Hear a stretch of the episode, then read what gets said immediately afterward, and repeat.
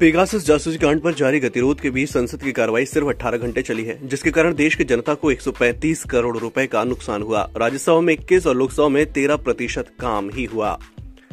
असम और मिजोरम के बीच स्थिति तनावपूर्ण है, किंतु नियंत्रण में है। दोनों प्रांतों की सीमाओं पर फ़िलहाल शांति है। इस बीच मिजोरम में असम के मुख्यमंत्री के खिलाफ हत्या और अन्य मामलों में एफआईआर दर्ज की गई है।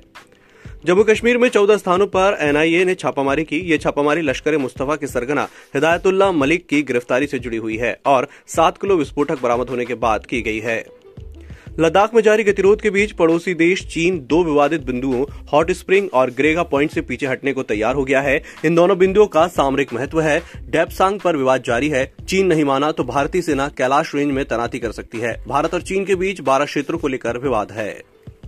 महाराष्ट्र में जीका वायरस का पहला मामला पुणे की पुरंदर तहसील में मिला है। यहाँ एक 50 वर्षीय महिला में इस वायरस का संक्रमण मिला है। हालाँकि उसकी हालत ठीक है। केरल में अब तक इस वायरस के तिरसठ मरीज़ मिल चुके हैं, जिनमें से तीन सक्रिय हैं।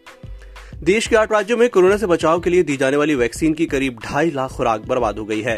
सबसे ज़्यादा एक दशमलव दो छह लाख खुराक बर्बाद बिहार में हुई है, जबकि उनतीस राज्य और केंद्र शासित प्रदेशों में तय डोज इकतालीस लाख ज़्यादा डोज की बचत की गई। सबसे ज़्यादा पाँच लाख अट्ठासी हज़ार दो सौ तिरालीस डोज तमिलनाडु ने बचाए हैं।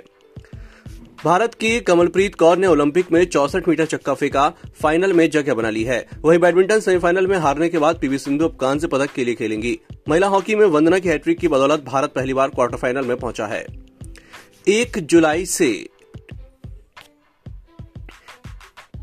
एक अगस्त से दूसरे बैंक के एटीएम से निकासी करने पर अब पंद्रह की जगह सत्रह रुपए चार्ज देना होगा। गैर वित्तीय लेन देन पर भी शुल्क पाँच से बढ़ाकर छह रुपए कर दिया गया है। फेसबुक से हटाई गई अमेरिका की डेटा साइंटिस्ट सोफी झांग की वेबसाइट अचानक बंद कर दी गई है क्योंकि उन्होंने फेसबुक के खिलाफ मोर्चा खोल रखा है। झांग का आरोप है कि चुनाव प्रभावित करने वाले फेक अकाउंट पर फेसबुक सख्त नहीं है। उन्होंने ये भी कहा कि कई देशों में पार्टी विशेष को फ़ायदा पहुँचाने के लिए फेसबुक के प्लेटफॉर्म का गलत इस्तेमाल हुआ।